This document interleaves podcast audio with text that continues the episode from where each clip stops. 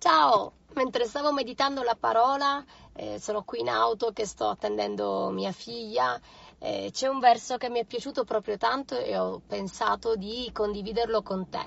Siamo in Luca 24 e c'è l'episodio dei discepoli sulla via di Emmaus che erano scoraggiati, sono stati in contatto con Gesù, il quale li ha incoraggiati e ha aperto i loro occhi. E quando questi discepoli parlavano con Gesù, e loro in quel momento ancora non l'avevano riconosciuto, c'è una parola bellissima che loro hanno detto.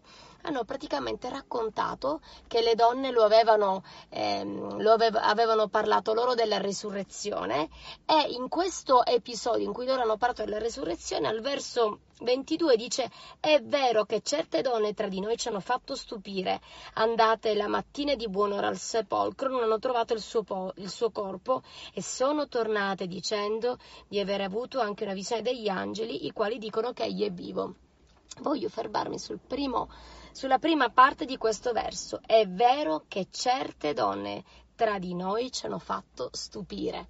C'erano degli uomini scoraggiati, c'erano degli uomini delusi perché Gesù era morto e le loro speranze erano venute meno, ma queste donne sono state usate da Dio per testimoniare la resurrezione di Cristo. E io oggi voglio dirti, sii un mezzo affinché Dio possa stupire gli altri, possa incoraggiare gli altri, possa essere un mezzo di sostegno, di edificazione attraverso la tua vita. Mentre magari attorno a te c'è un clima abbastanza basso, di delusione, di tristezza, fai in modo che Dio si possa usare di te, usa la tua vita per stupire uomini, per stupire giovani, per stupire persone, tante persone. Sì, un mezzo usato da Dio per essere luce. Non temere di brillare, non temere di dire quello che tu hai visto, perché quelle donne non sono state credute.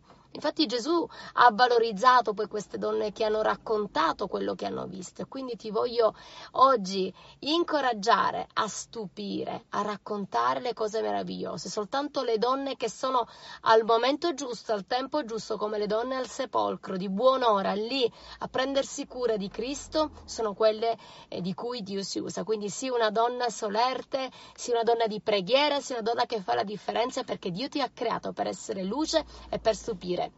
Ciao, Dio ti benedica.